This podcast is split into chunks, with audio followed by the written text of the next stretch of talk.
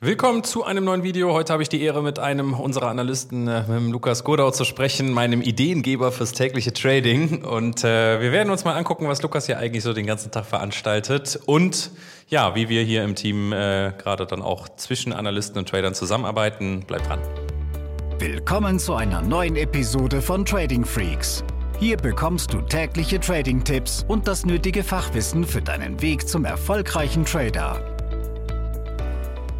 Äh, direkt zum Start, Lukas, wie lange bist du bei uns? Ich bin jetzt schon vier Jahre bei euch. Krass. Und äh, ich weiß noch, dass du damals durchs Top-Trader-Programm selber ja als Kunde bei uns gegangen bist. Ne? Und dann äh, hast du dich gemeldet und irgendwie bist du seitdem da gewesen. Aber geh mal ins Detail, wie war das mit Australien und allem drum und dran? Genau, also ich habe nach dem Abi dann hier als Mitglied die Ausbildung durchlaufen und äh, habe auch direkt von vornherein gemerkt, das ist das Richtige, das ist das, wonach ich gesucht habe. Ähm, genau, dann war ich nach dem Abi ein halbes Jahr in Australien, habe da ein bisschen Work and Travel gemacht, bin gereist, habe nebenbei gearbeitet und habe das Trading dann auch immer schrittweise verfolgt, habe mir die Strategien angeguckt, habe auch selber schon gehandelt und Genau, nach der Australienreise hat mich der Tim dann angeschrieben, ob ich nicht vielleicht Lust hätte, mal hier ein Praktikum zu machen. Und das hat mich natürlich sehr gefreut. Und äh, genau, seitdem bin ich hier. Ja, es ist ähm, für uns ja auch irgendwo eine Weiterentwicklung gewesen in, in den letzten Jahren. Und ähm, bei uns weißt du es ja auch, ist es ja so, dass wir das, was wir für uns machen, ja auch für, für Mitglieder machen können, gerade mit den Trading-Stilen, die wir haben. Was für dich so vielleicht das Highlight im Analystendasein, in dem, wie, was du gerade machst, wie du es gerade machst, wie läuft dein Tag ab oder was sind auch so Dinge, wo du sagst, wow, immer wieder cool. Ja, dass jeder Tag einfach unterschiedlich ist. Also, dass äh, die Märkte jeden Tag unterschiedlich sind und dass man mit verschiedenen Leuten zusammenarbeitet. Ähm, ja, dass es immer sehr abwechslungsreich ist. Wenn du jemandem aus deinem Freundeskreis erzählst, was du hier machst, wie, wie, wie, beschreibst du das? Also, also es ist schwierig. Ähm, viele haben schon Anknüpfungspunkte mit Thema Börse, in, investieren. Ähm, Trading ist für viele noch schwer greifbar, sag ich mal. Ähm, ich versuche dann auch immer mit dem Punkt Coaching, dass wir ja neben dem Analysten-Dasein auch noch die Leute coachen. Ähm, genau. Jetzt ist es ja bei dir so, dass du mittags beginnst, ne, weil wir ja sehr stark auf die US-Session konzentriert sind, aufs Aktien-News-Trading, Schrägstrich Aktien-Day-Trading. Und da nochmal kurz auch für alle Beteiligten. Lukas ist derjenige, der mich täglich mit Trade-Ideen füttert, beziehungsweise da einen großen Anteil dran hat. Wenn wir Leute ausbilden, wollen wir ja, dass die den kompletten Prozess selber lernen. Schritt eins wie, was habe ich überhaupt für ein Setup? Und Schritt zwei, wie bekomme ich dann die richtigen Kandidaten für dieses Setup? Und da ist es ja so, dass die Analysten dafür da sind, dass sie eben dieses Research machen, dass sie uns Trader mit Ideen versorgen und ähm, wir dann nachher eigentlich ja nur noch für die Abarbeitung von Watchlisten etc. da sind. Ne? Ähm, wenn du mittags hier hinkommst, was sind so die ersten Dinge, die du machst? Genau, also ich bin dann mittags hier in der London Session und dann schaue ich erstmal, ähm, was ist denn in der Asien-Session passiert? Also was ist über Nacht passiert? Gab es dort Ereignisse, die dann auch marktbewegend waren?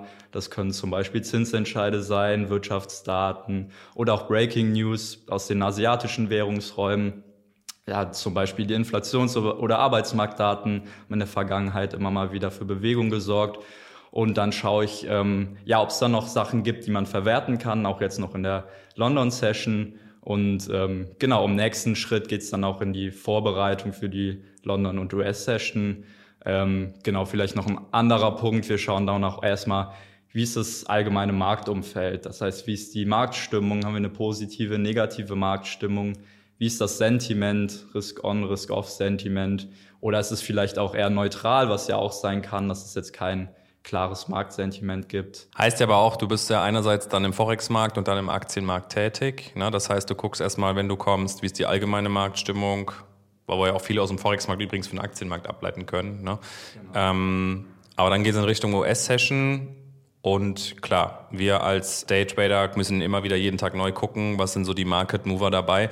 Was sind für dich, jetzt auch bezogen auf unseren Trading-Stil, die besten Aktien für den Tag? Die besten Aktien für den Tag sind erstmal die, die liquide sind. Heißt? Heißt, dass es ein Durchschnitt, durchschnittliches Handelsvolumen hat, was hoch genug ist, dass der Kursverlauf sauber aussieht, dass wir da nicht viele Gaps drin haben, dass es vielleicht auch Kandidaten sind, zu denen man schon einen Bezug hat, Unternehmen, die man kennt. Ähm, genau. Und newstechnisch? Newstechnisch, also besonders schön sind natürlich Unternehmensmeldungen sowie Quartalszahlen. Ähm, vor allem in der Berichtssaison haben wir da viele, viele Möglichkeiten. Da veröffentlichen viele Unternehmen ihre Quartalszahlen. Ähm, genau, da gibt's natürlich noch andere Sachen wie Analysteneinstufungen oder auch Breaking News zu Sektoren, die auch immer mal wieder für Bewegung sorgen können. Ja, für mich ist als Trader einfach eine gute Unterstützung, ähm, wenn du mir dann in der 15 Uhr Besprechung sagen kannst, so Tim, das sind die Kandidaten, die haben wir auf der Watchlist, das sind die Long-Kandidaten, das sind die Short-Kandidaten und das hier war die beste News des Tages oder sowas. Ne? Ich, ich frage dich ja immer auch nochmal im Handel, ne? kannst du mir nochmal was dazu sagen und das ist halt, ist halt echt eine Hilfe. Ne? Ich sage nicht, dass man das unbedingt braucht, dass sich jetzt jeder einen Analysten einstellen soll, aber letztendlich merken wir ja auch, ähm, einerseits bei uns im Team oder dann auch im, die, die Mitglieder, wenn man viele Ideen zusammenschüttet, heißt das ja nicht, dass wir die alle handeln müssen, sondern jeder kann für sich gucken, was entspricht meinem Setup, was will ich handeln und was nicht. Aber da ist das Forum von uns natürlich super hilfreich, ähm, aber natürlich auch hier im, im Office der, der direkte Austausch. Du hast eben angesprochen, dass es ähm, durchaus abwechslungsreich ist so ein Tag. Ja, wenn wir morgens hier hinkommen, wir wissen nie, was passiert. Ja, ähm, trotzdem haben wir ja irgendwo eine Struktur. Jetzt haben wir gerade das Aktienthema angesprochen, wo wir so ja, ab 15 Uhr in die Besprechung gehen, 15.30 Uhr Handel. Bei meinem Stil bin ich ja oft gegen 16.30 Uhr durch. Du betreust dann natürlich aber noch die Lounge mit nach hinten raus. Und wenn ich jetzt sage, heute steht ein Zinsentscheid der Federal Reserve an oder sowas, ähm, wie, wie gehst du da vor? Wie, wie stressig ist es? Genau, es gibt natürlich noch Ereignisse, die dann auch während der US-Session, während dem Aktienhandel auftreten. Und da ist dann auch so, dass wir unseren Mitgliedern im Forum einen ausführlichen Ausblick geben. Das heißt, wir gehen darauf ein, wie ist die Erwartungshaltung des Marktes, ähm, was sind die Prognosen, auf welche Dinge gilt es besonders zu achten. Und ja, wenn man diese zwei Sachen dann neben dem Aktienhandel ähm, noch im Fokus hat, kann das ein bisschen stressig werden. Aber äh, mit der Zeit kriegt man da auch eine gewisse Routine rein und das Ganze wird dann immer einfacher. Bei den Zinsentscheiden erlebe ich es oft, dass Leute fragen, warum die Währung jetzt fällt, obwohl der Zins angehoben wurde. Kannst du darauf eingehen? Genau, also auf, bei einem Zinsentscheid gibt's auch viel, geht es auf viele Dinge zu achten. Das ist jetzt nicht nur der Leitzins, ob der angehoben oder gesenkt wird oder auf demselben Niveau bleibt. Es wird auch zeitgleich immer ein Statement veröffentlicht, ähm, auch mit dem Zinspfad für die Zukunft oftmals. Ähm, genau da ist es halt auch wichtig, äh, auf die Kommentare äh, zu achten. Sind die eher hawkisch, dovish? Ähm, genau, das kann natürlich dann auch nochmal einen Einfluss haben und kann dann auch diese Zinserhöhung oder Zinssenkung sozusagen wieder ausgleichen. Jetzt sind Andreas und du ja zwei sehr, sehr schnelle Analysten, die äh, in Sekundenschnelle die Informationen bereitstellen. Wo holst du dir die? Also da haben wir verschiedene ähm, Quellen, die wir anzapfen. Es gibt auch genug kostenfreie Quellen, zum Beispiel übers TweetDeck kann man sich verschiedene Accounts einrichten. Das ist, muss ich ganz kurz erklären, das Twitter TweetDeck. Ne? Also jeder, der auf Twitter einen Account hat, der kann sich dann ja auch das TweetDeck dazu holen, was dann wie so eine Übersicht der einzelnen Kanäle ist und da holt ihr euch die Infos raus, ja? Genau, richtig. Und sonst halt auch die klassischen Wirtschaftskalender von Investing oder Forex Live ähm, am schnellsten geht es da meistens über die, auch über die äh, Webseiten der Zentralbanken, die veröffentlichen dann immer das Statement im Ganzen. Ähm, genau. Und jetzt hast du ja bei uns nicht nur das Thema ähm, Analystendasein für, für unser Trader-Team, sondern du ähm, betreust ja auch einzelne Kunden, Mitglieder von uns, ähm, wenn die Trade-Analysen haben, ne, die sie einreichen bei dir. Wie läuft es ab? Worauf achtest du da? Ja, was hast du da vielleicht auch schon für Erfahrungen gesammelt? Genau, also es gibt ja die Möglichkeit, dass die Mitglieder bei uns die Trade-Analysen einsenden.